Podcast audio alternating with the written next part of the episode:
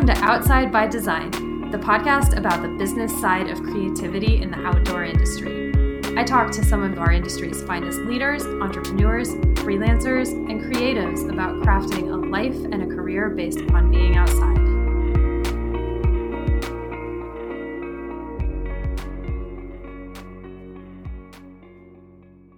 Hey, everybody, welcome to Outside by Design. I'm your host, Lisa Slagle, and today is an interesting episode because we get into addiction in the outdoor industry and how everything gets celebrated with a beer, whether it's a summit or a bike ride or going fishing. It's a beer, and then it's another beer, and then it's another beer, and then so many beers. So, and that's where it starts. So, it's an interesting episode. Stay tuned for that. Um, but first, I just want to wish everybody a happy outdoor retailer. I'm in Denver right now with our operations manager, Jessica Parker, and we are just slaying it out there. And tomorrow I am heading down to Telluride for Project 16X. Um, I'm going to the Entrepreneurship Summit where we talk about building businesses focused on both profit and purpose. So I think it's going to be pretty rad. And of course, I love Telluride and love roaming around my homeland of Colorado. Even though I live in Montana now, I think my heart will always be in Western Colorado. So uh, it's going to be good. I'm excited. And, you know, just trying to keep my head on straight through the outdoor retailer craziness, um, and powering through it for sure. I hope you are too. I hope everybody's having a good show. So let's kick it off with this episode. I'm talking to Sallie Hoefer. She is amazing. Sallie is just one of the smartest people I know. She's the partnership manager at Camber Outdoors. And she Sallie is like one of my favorite people. She is smart and funny and she can do handstands anywhere and she's so so amazing at mountain biking. You should totally ride with Sallie if you ever get the chance. Um, and Sallie never just shoots the shit. It always is deep and meaningful, and today is no different. This episode is a little bit longer because I thought it had a lot of depth and an interesting topic that we don't really talk about very much in the outdoor industry and covering covering addiction and change and bettering yourself. And um, I just thought it was interesting. So this one is a little longer and breaks our format of nine minute chairlift laps. Um, but that's okay. It's worth breaking the format over. Um, but really good takeaways, and I hope you enjoy it as much as I always adore talking to Sallie.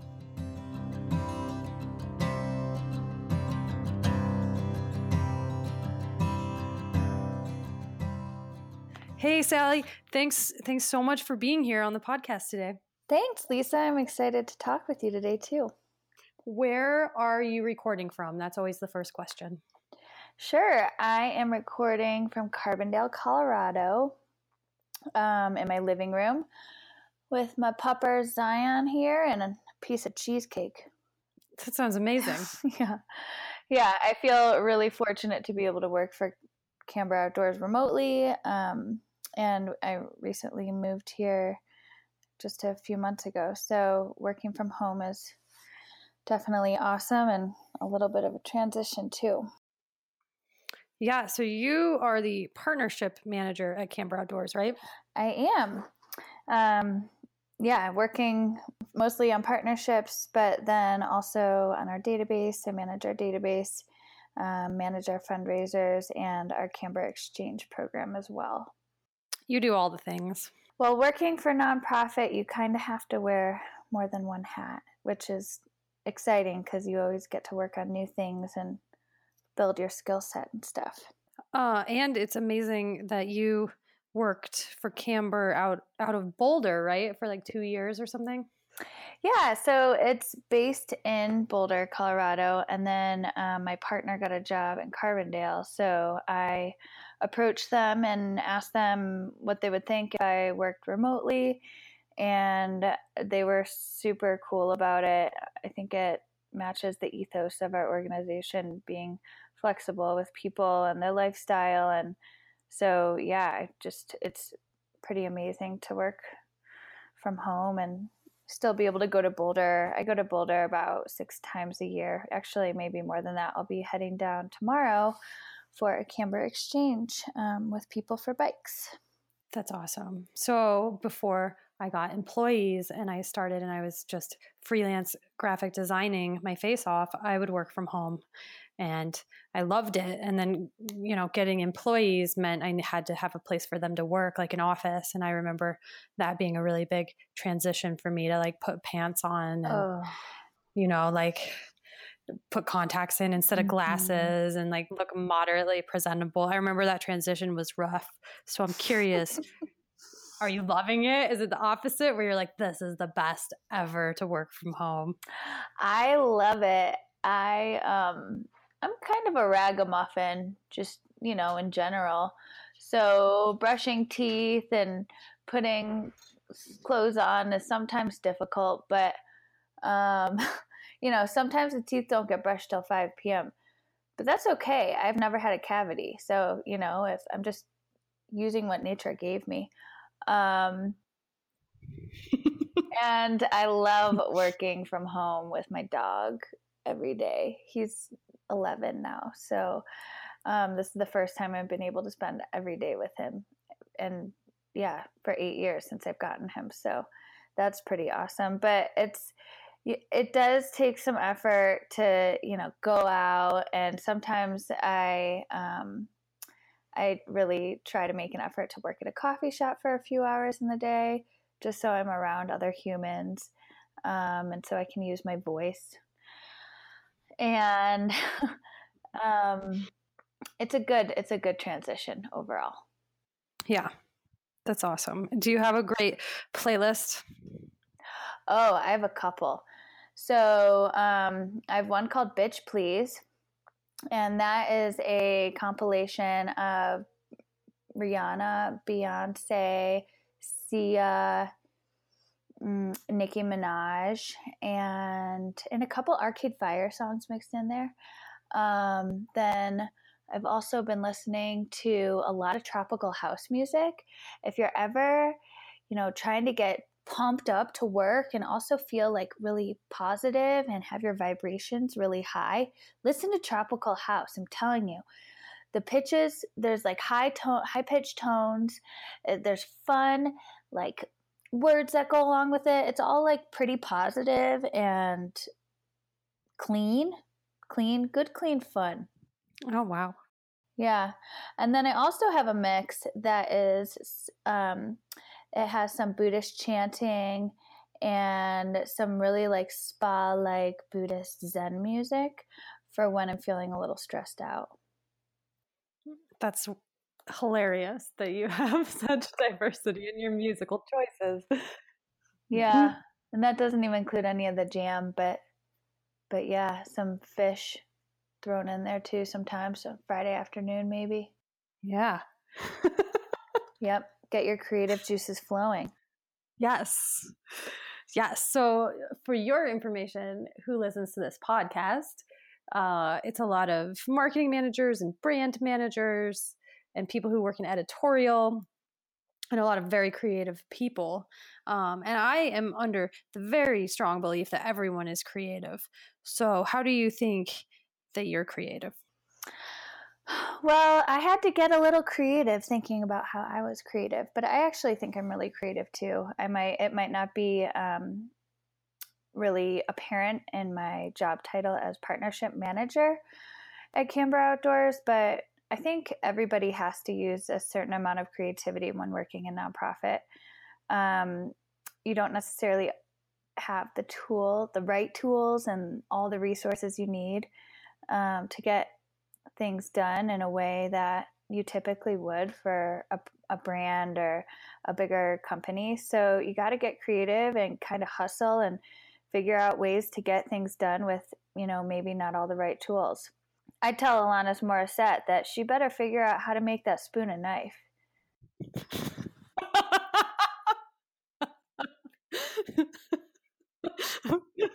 of course you do. Yeah. So, um, so me managing our database i so i have a political science degree. I am not a technical or data driven person from you know my background isn't. I don't have an education in that. But i've built a skill set in that over the years and so now i get to work with our developer directly and um, really build out our database the way that we think it it will work best for our organization. So I use a lot of creativity there. Um, with our partnerships, we have partners um, that are as small as like a one woman business all the way up to huge companies like REI and Patagonia. So all of our partnerships have to look a little bit different. And I think really figuring out um, the best way to partner with an organization depending on their size and what they're capable of and their reach and audience and and um, that all takes a lot of creativity as well. When i first started at camber a couple years ago we didn't yet have a structure for partnerships with non nonprofits and women-owned businesses. So at that point they were paying the base level for for membership. And we saw that the transactional partnership wasn't really as mutually beneficial as we wanted them to be for both parties. Um, and so we figured out a way to create partnerships with women owned businesses where they're not necessarily paying that upfront fee. Um, and we're really tapping into our audiences and network and content and stuff like that. And we do the same with nonprofits as well. So it's really fun to to build out that programming. Um, I did it with my my manager Amy Luther, and that's been really fun to build out and figure out different ways to work with organizations, companies like Wheelie Creative, to Shredly, to nonprofits um, that are all situated in the outdoor industry, um, in conservation or or other types of um, spaces. Yeah, I I think you have great intuition. Thank you. I have been working on my intuition. Oh, I think you're really good at it. And you find these connections that don't exist yet. And you're like, hey, what if this happened? Or what if you tried this? And I'm always like, oh, wow. Good, good one. Yeah. I mean, I always like to, I love connecting people. I love connecting people in different parts of my life. Like, um, if I know someone personally and they're doing something awesome and I meet someone else professionally, I love to make those connections. Um, and, and, you know, make it so they can benefit off of each other and benefit off of the relationship. And I just always like to stay curious um, and ask a lot of questions and not always like fit everything into the specific guidelines. Like, let's think outside the box a little bit. How could this actually create something that we want that we don't yet have? And what would that look like? And how do we get there? I think that's a very, very valuable skill set. It's kind of a, it's like a soft skill um, that is not necessarily definable. I mean, I guess it is definable, but I haven't it's only been over the last couple years that I've really realized this quality in myself and it's it's been pretty cool to build to build upon. Yeah.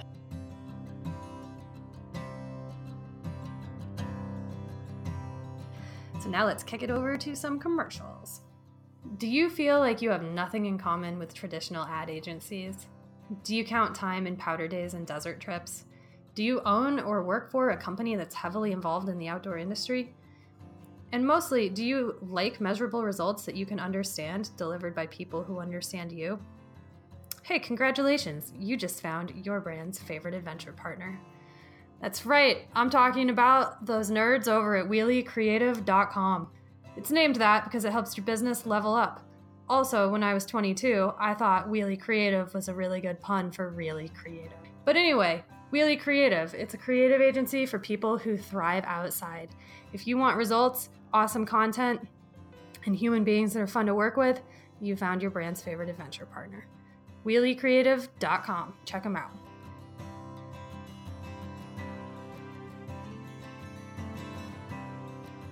So, tell us a little bit about yourself and kind of the background of how you got to where you are living in Carbondale.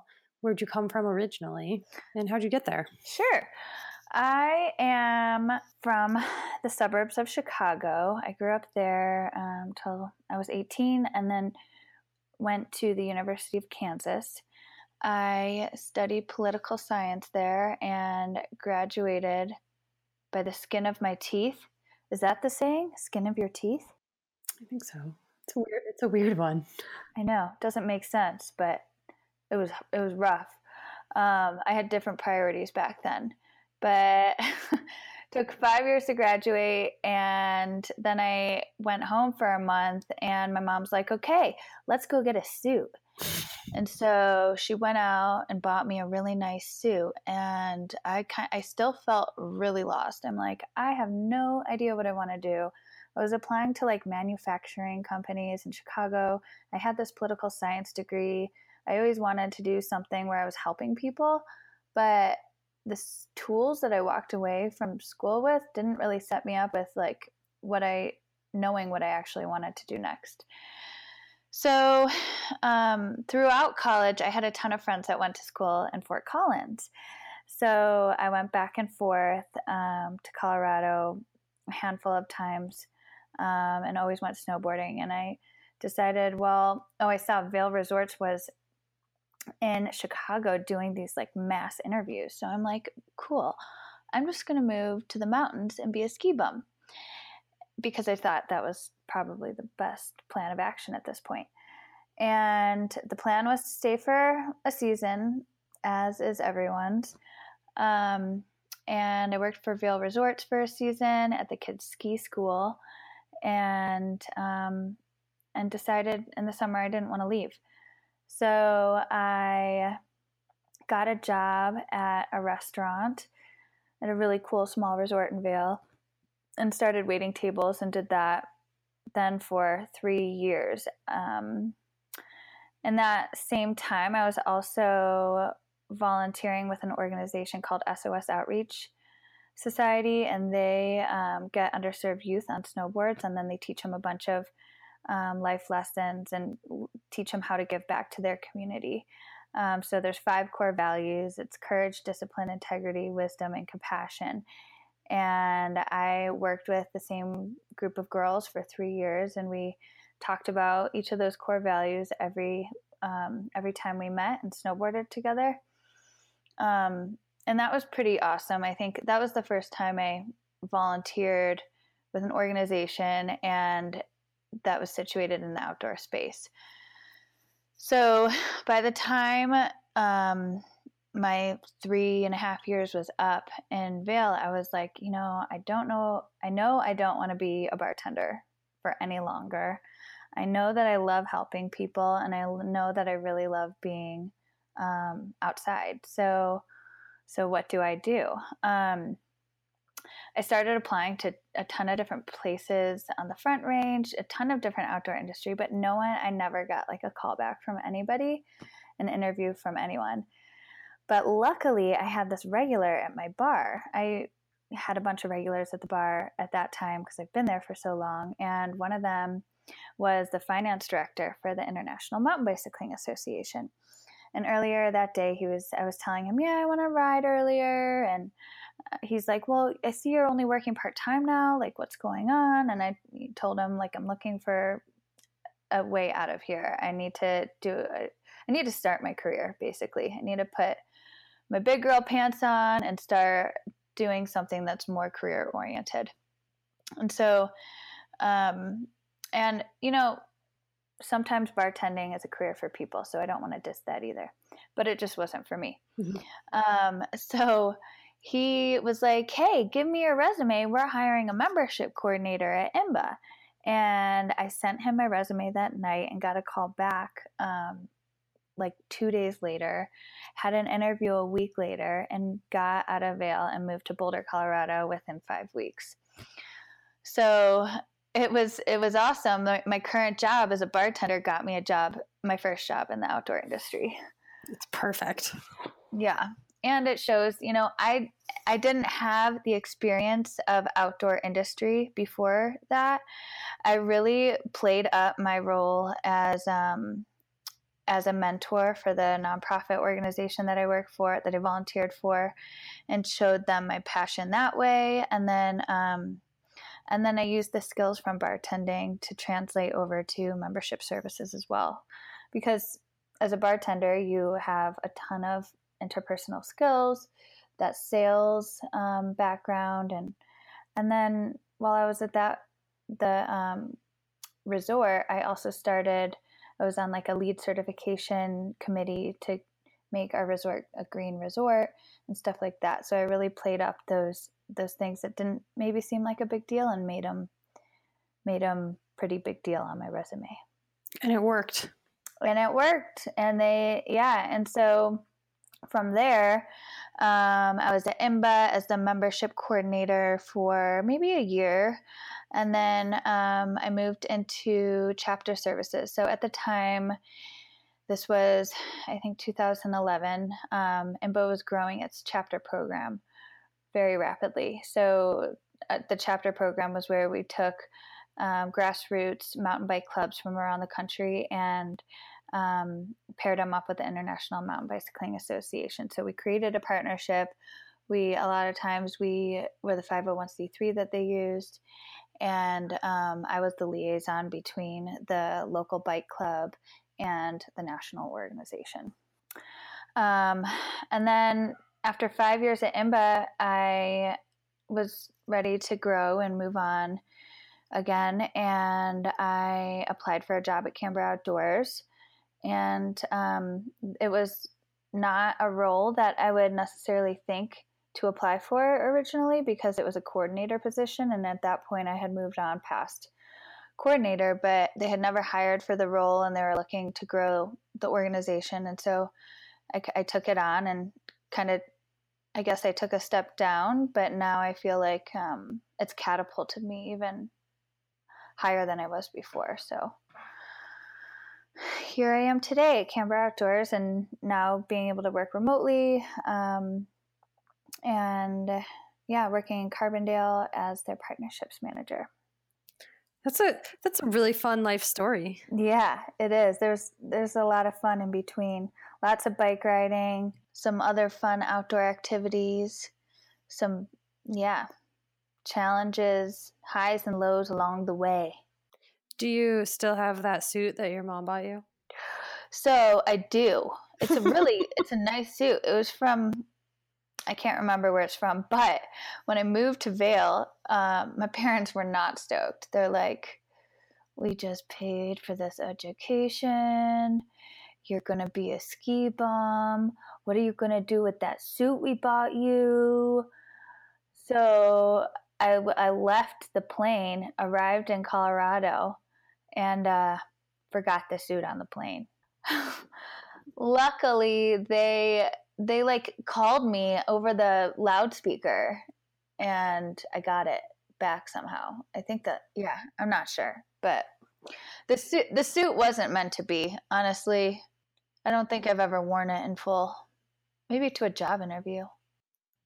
You should wear it next time we hang out. Only if we can do karaoke. like a really good plan. Yeah. I I have a suit jacket with shoulder blades in it or shoulder pads in it that oh. I I sometimes like to wear when I need to be intimidating. Well, maybe at outdoor retailer I'll put some shoulder pads in it and wear it.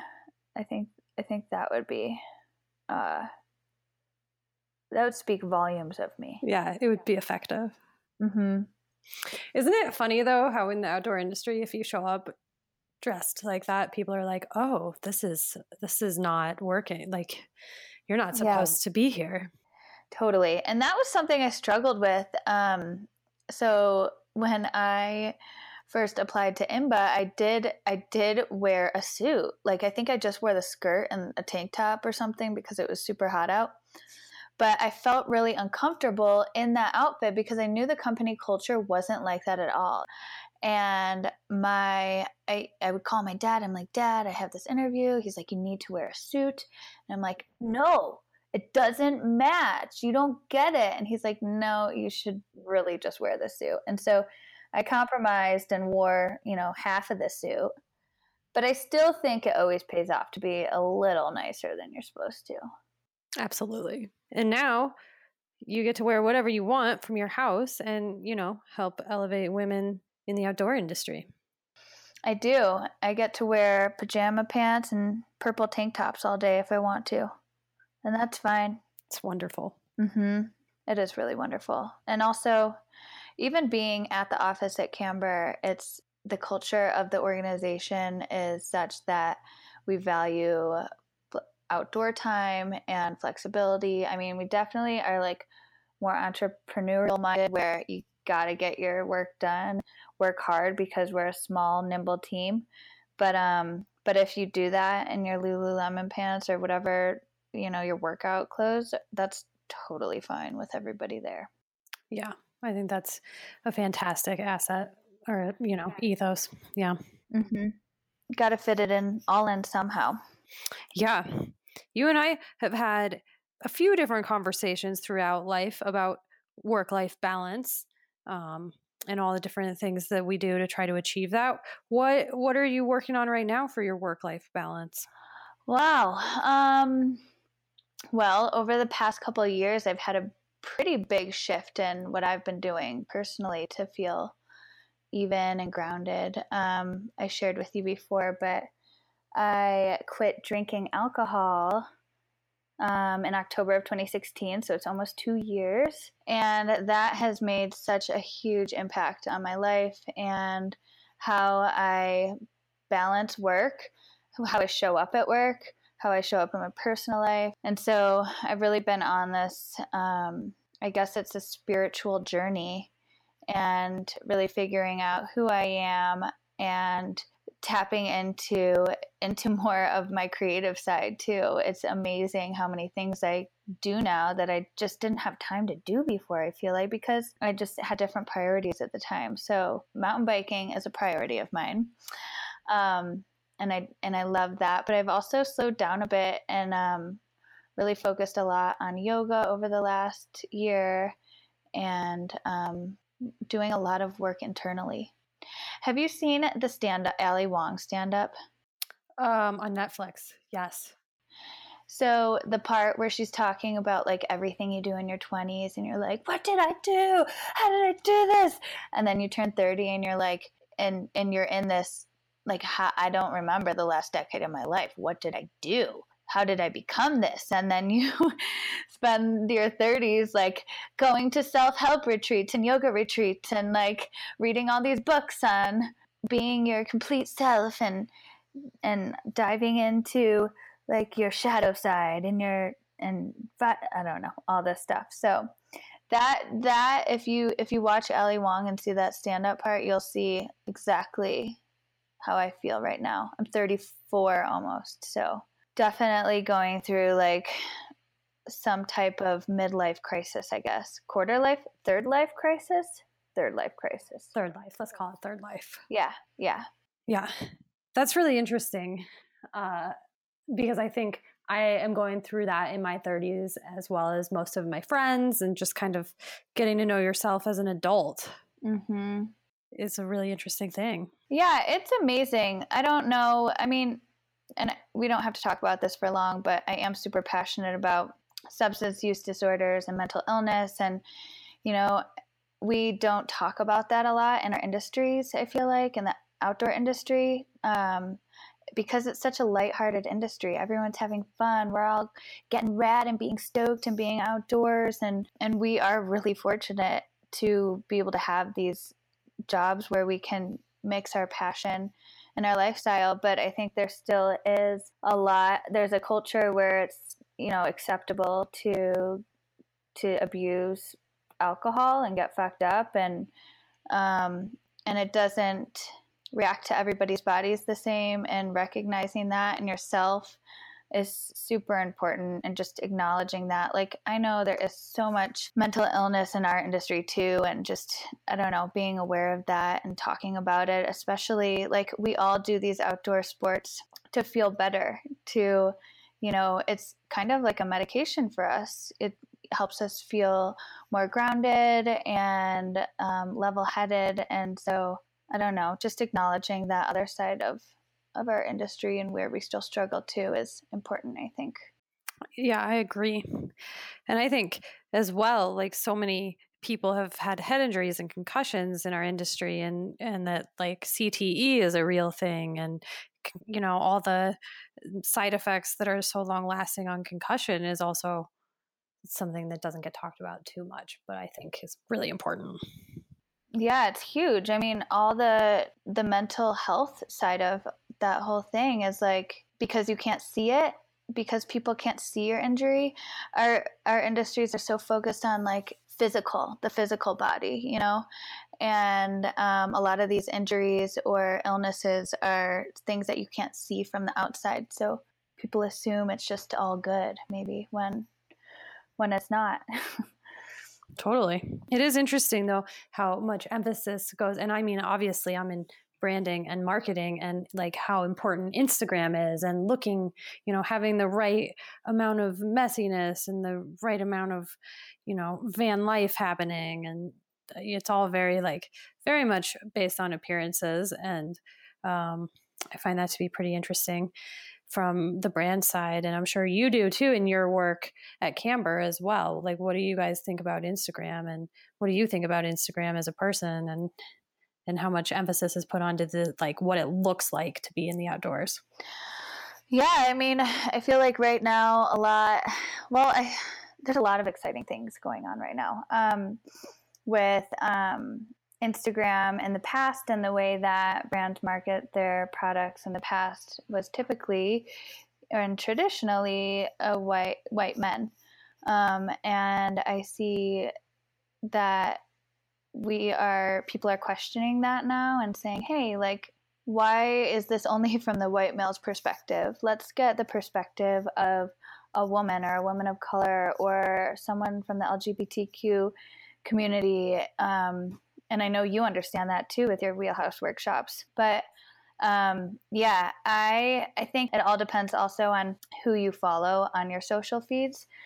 I I am super conscious of who I follow and why I follow them. So I make sure that I'm following people that make me feel good, that inspire me, that lift me up, people that I can see are doing amazing work. Um, and if they don't, I I unfollow them because I just want to control my feed. It's like if you're in front of something all day and you spend a lot of time like in front of social media or you know on our computers the things that are coming at the stimulus that are coming at you they have an effect on you so if you're seeing things that are negatively impacting you it's going to impact your thoughts and then your actions and then you know what you do day to day so um, i think it's super important to curate your own feeds for your own mental health but then um, i mean there's just all that really exciting work going on with Diversify Outdoors. Um, that coalition inspires me, and all the um, people who who run social media feeds who are part of that coalition are also really inspiring. And I love to see what they're doing to raise awareness of of the LGBTQ community in the outdoors, people of color in the outdoors, um, women in the outdoors, people with physical disabilities in the outdoors, and then also um, the effect and the impact that the outdoors can have on people with mental illness as well. So, yeah, I think there is like a dark side of social, but I think there's also really, really positive and bright side too. I do too. What uh, what's your advice to like someone who is a brand manager or a marketing manager, um, who you know they're tasked with this kind of heavy responsibility of putting out photos all the time and content all the time? What would you tell a brand manager or a marketing manager to kind of help diversify the outdoors and really truly make it everyone's outdoors? Well, I'd say first of all, um, so I won't name anyone in particular, but I I look at some people's feeds who I love, but I'm just like, come on, it's there's five men on there and one woman, and they're all white. And guess what? You're missing a half of the country, more than half of the country when when you're only marketing it to this group of people. And if people can't see themselves in your ad, they're not going to be compelled to buy the product or to look into the product more or to like your feed or to start following your feed. So I'm I think just showing um, as many different kinds of people that can relate to your product as possible is so key. one of the things that we focus on at Camber Outdoors is, um, or one of the pieces of data that we really focus on is the idea that um, a perceived barrier to advancement of women is that we don't have role models and role models to look up to. And so the more women we can see being CEOs, being VPs, being in that C suite level, the more we'll understand that we can do it too. And we can see ourselves in that role as well. So, to brand managers and marketing people out there, um, it's the right thing to do to show a diverse group of people um, in your in your branding. But more than that, it's really good business because there's only so many white males out there. There's a huge population of all different kinds of people that you can reach if you just broaden your horizons a little bit. Cast your net wider is what I would say. That's a really great way to put it. Cast your net wider. Yeah, you can catch more fish. Yeah, that's that's cool. We put a lot of work in into photography and making sure that we try to have a very realistic setting um, that's just like a little bit sloppy and a little natural and then also trying to like make sure that any ambassadors or athletes that we feature are totally natural human beings and not just living up to one mm-hmm, mm-hmm. prototype of an outdoors woman or outdoorsman but it can it can be really hard to find um, you know, different diversity in a mountain town. And I think that it's just a vicious cycle, and we're all kind of working toward making it a better reality. Yeah, I completely agree. It it's definitely super challenging to find maybe a woman of color to model a an, and an athlete so that you're using an actual athlete in the product um, branding or a model even but um, but I would say that check out the organizations that reach communities of color and reach out to them and don't ask them for anything, but maybe involve them in the conversation, involve them and you know be curious, ask questions, um, ask their perspective and how they think um, you can tap into a community, a different community. There's there are a lot of really innovative innovative and young, amazing individuals out there doing really cool things that might look different from um, people you've seen on the cover of a magazine in the past. So just yeah, get creative and and keep looking further. Also, you know, redefine what outdoors is. To a lot of communities, getting outdoors might be hanging out at the park with their family. Um, it doesn't necessarily have to be this core community. And um, having that inc- exclusive and core community can be really intimidating to people too. So think about how you can open up your brand and, and make it feel more welcoming to everybody. That is where your creativity shines. Oh, thanks. Right there. Yeah. That I think that way of thinking is just so important Thank you, Lisa. Yeah, I mean, there's so many, and I am not an expert on this at all. Um, but there's a lot of, you know, there's so many different cultures melding into this country, and we all want the same thing, and that's to be happy and prosperous. And I mean, maybe not everybody wants to be in nature, but the science shows that you're happier when you spend more time outside. So yeah, if we could just make it more inclusive to everybody and the products will do better, the products will sell more, the the industries will be healthier. It will just be better for everybody. I love that perspective that we are all just seeking the same thing, which is happiness. Yeah, or contentment. I guess happiness like ha- what is happy, you know? Um I guess contentment, peace. I think Americans are so obsessed with being happy like you can't be happy without feeling sad and feeling all these other things like so yeah i can go down another rabbit hole with that one but but we can we surely don't have to.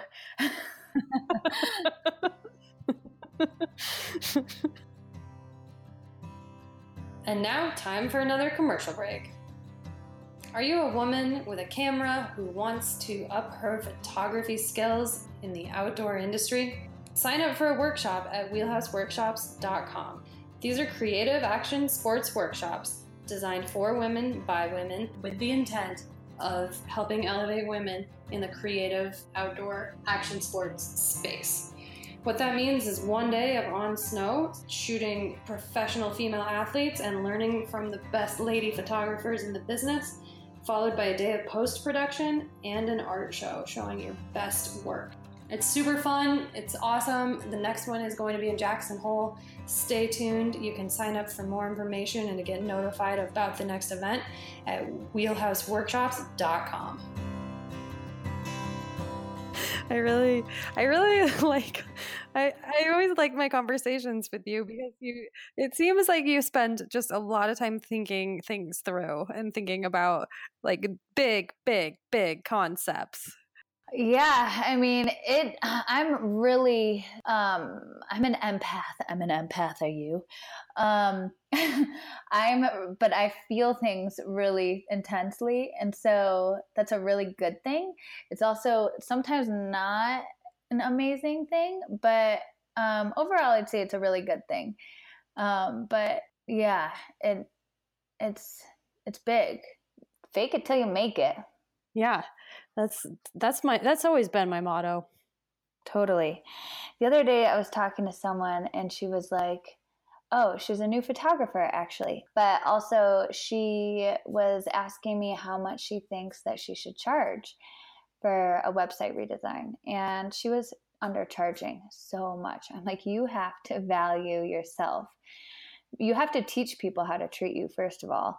And if you don't value yourself monetarily then they're not going to value you either. So hike that price up by like 50% okay? And she was like well i just I, since i'm new i feel like i don't really know what i'm doing. And i'm like well that's a thing. That's a thing that many women feel.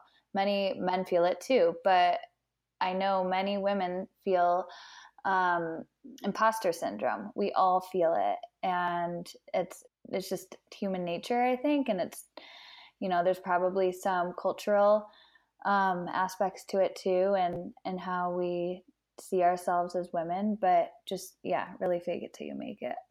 Yeah, it's funny because I'm going through I'm going through a very interesting transition. Would you like to hear about it?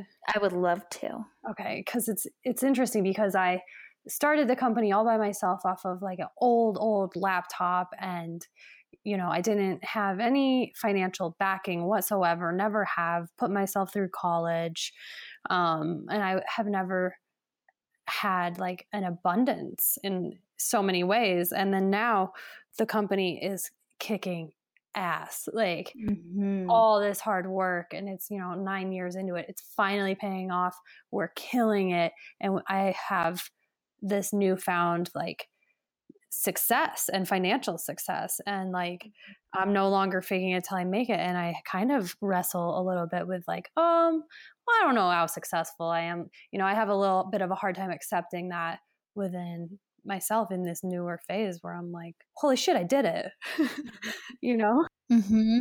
so do you feel um any guilt? I don't feel guilt but i'm sort of just like oh well that's not like i almost feel like holy shit, I can buy a couch. Yeah, yeah, a new couch. I've lived in my house for three years, and I I'm sitting on a lawn chair right now in my own living room. Mm-hmm. Like, and I'm like, I, I'm I'm just gonna go out and I'm gonna buy a couch because I can, mm-hmm. and like mm-hmm. just to have uh, abundance is mind blowing to me. And you know, I'm not an ostentatious person, and it's like something I'm not used to. Yeah, I think once you achieve your goal continuing to build upon that and build bigger and better and greater goals too. Like where like you made it. So what's next? Like it better be big. Yeah exactly. Because i just i can't be complacent and just be like we're doing it. We did it. Yeah. Um, but it is interesting though I'm always like, I always like get kind of uncomfortable when people are like, oh, you're so successful, or like they label me that. Then I'm always like, mm, well, not really. I ate four day old cold pizza for breakfast. but instead, you just say thank you. Yep. exactly. and what's that balance between you know continuing to evolve and get better and better and better and accepting where you are at your moment in time and knowing that you're perfectly perfect just where you are at the same time. Yeah. That's always such a hard balance. Yeah. Have you ever encountered different, you know, jumps in mindset or lifestyle where you're like, whoa, how am I going to adjust to this? Yeah. I mean, I think the biggest one was um, quitting drinking for me. I, so nothing, you couldn't tell on the outside that I had a quote, drinking problem. Um, none of my friends would be like, oh, yeah, she's an alcoholic or anything like that but um, on the inside i was i was suffering and i had a pretty low i thought really low of myself i would ha- i had really negative self-talk and i knew that and and i had just started at Camber outdoors um, a couple months before that and i saw i was finally being surrounded by all these amazing women like really high level successful women. And the first Camber Exchange that I managed, we had a speaker. She's a VP at Smartwool. Her name's Ann Wiper. And she talked about a lot of struggles that she experienced with her family and how to balance that with um, with her work and being a VP at Smartwool and it was around substance abuse. And I saw her talking about it openly as a VP level woman in the outdoor industry. And it inspired me so much. And I was like, I cannot keep, like, I can't keep doing this. So one morning, I woke up and told my boyfriend that I needed to get help. He had no idea that I was going through this suffering and so deeply inside. And um, and so I actually joined this like holistic healing class. It was like a six week course online. It was amazing. It was all about um, changing the way you speak to yourself every single day. So every morning they would send you an email and and it was a mantra that you're supposed to repeat about yourself every day. And they were um, all different types of things, but really it's like reprogramming your brain to um, speak positively about yourself. And the impacts that that can have are unbelievable. Um, so I basically, and I'm and I'm not there. It's not like I ever gonna reach this goal, but um, retraining my mind to love myself instead of like talking shit to myself um, and then really that that has shaped how I show up in my work in my personal life. I've been able to stay so much more focused on on everything. Um, I recently have been gotten out of debt. I bought two bikes in the last two years. Um, so yeah, I think your your question was on how I've reframed the way I think about things, right? Yeah, and just just when you've had to like kind of meet new expectations for yourself and create new expectations yeah. for yourself. Oh my gosh, it's unbelievable. And then the way you think about yourself, I I now I just have grown so much over the last 2 years. I've taught myself how to do so many different things. I've stepped up to the plate in so many ways. I feel like at at work even where as before I, I never felt like i was doing a poor job i just wasn't living up to my fullest potential and now i'm able to do that and i don't um, i don't necessarily think i'm unable to do something because of of the skills i have i know that i can do anything i want to do um, so yeah i think changing that mindset is is super powerful. That's incredible. And you are really just an explosion of joy and you know, I I absolutely love when I show up to an event and you're there and I'm like, "Oh, you know, like yes." And so I think I think you bring a lot of light and love and empathy mm. into the the whole industry. Thank you. Yeah, I I feel like I do too. Yeah. And it's it's exciting. It's just such a such a wonderful wonderful thing. And mm-hmm. and handstands. You bring handstands too.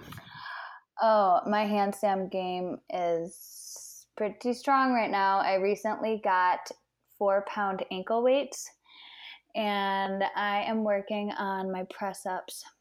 Wow. So next time I see you, I'm, my legs are going to levitate off of the ground. I can't wait.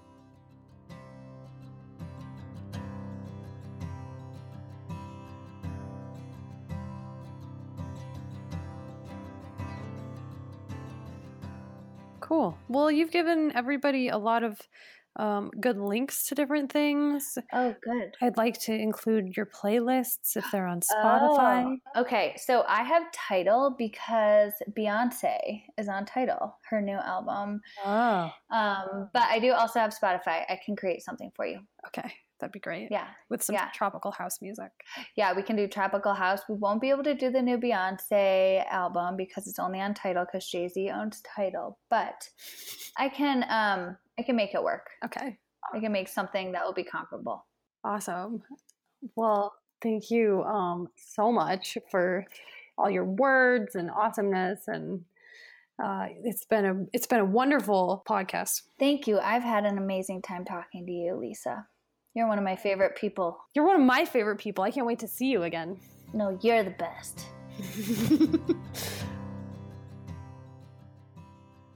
Man, I love talking to Sallie. I could talk to Sallie forever. Um, but you should follow her because she's an interesting, cool person. And on Instagram, she is at Silly Sally's, S A L L I E Z.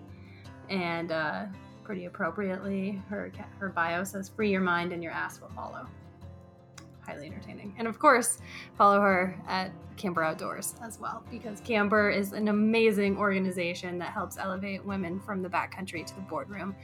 And um, they've been tremendously helpful in my business and helping us make connections and partnerships. And uh, if you're a woman owned business, hit them up for sure, and they will get you connected with the right people.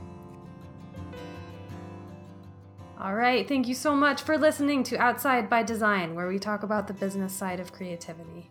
Uh, next week, I have a good one. Next week is Aisha Weinhold, and she is the founder and executive director of No Man's Land Film Festival and just an energetic, awesome human being. So here's a quick sneak peek, and we'll see you next week.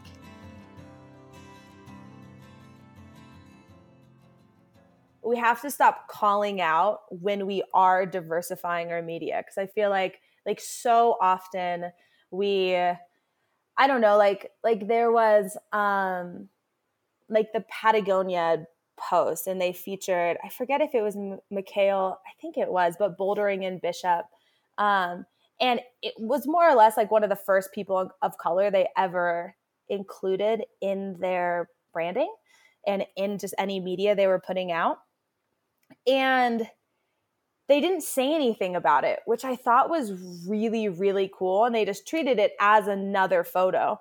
Um, versus like I've definitely seen other brands, they're like, like, we celebrate women. Like, look, look at us doing it. And I think that ultimately that undermines this entire mission of of diversifying the outdoors and diversifying media because it still is it's not normalized if you have to call it out.